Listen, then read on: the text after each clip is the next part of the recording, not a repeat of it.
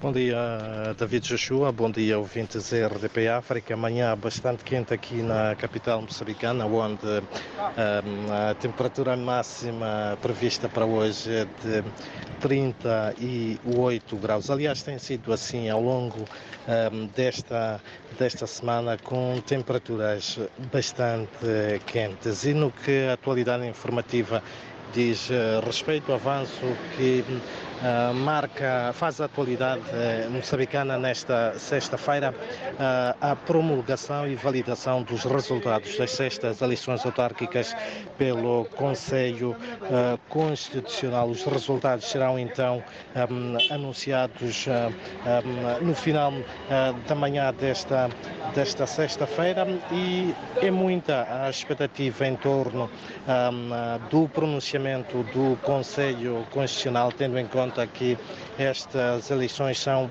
ah, para, para um segmento da sociedade, uh, sobretudo os políticos um, uh, da oposição, questionam estes mesmos resultados que atribuem uma vitória a Frelimo, partido que suporta o governo em 64 dos 65 municípios. Nas ruas, como ainda esta manhã tive a oportunidade oportunidade de ouvir alguns uh, cidadãos. Tudo o que pedem é que uh, o Conselho Constitucional esteja do lado uh, do povo, ou seja, que um, aquilo que o Conselho Constitucional vier a dizer reflita, na verdade, a vontade uh, popular. Para já são então estas, um, é esta a atualidade que marca, a atualidade informativa que marca este dia uh, aqui em Moçambique, onde recordo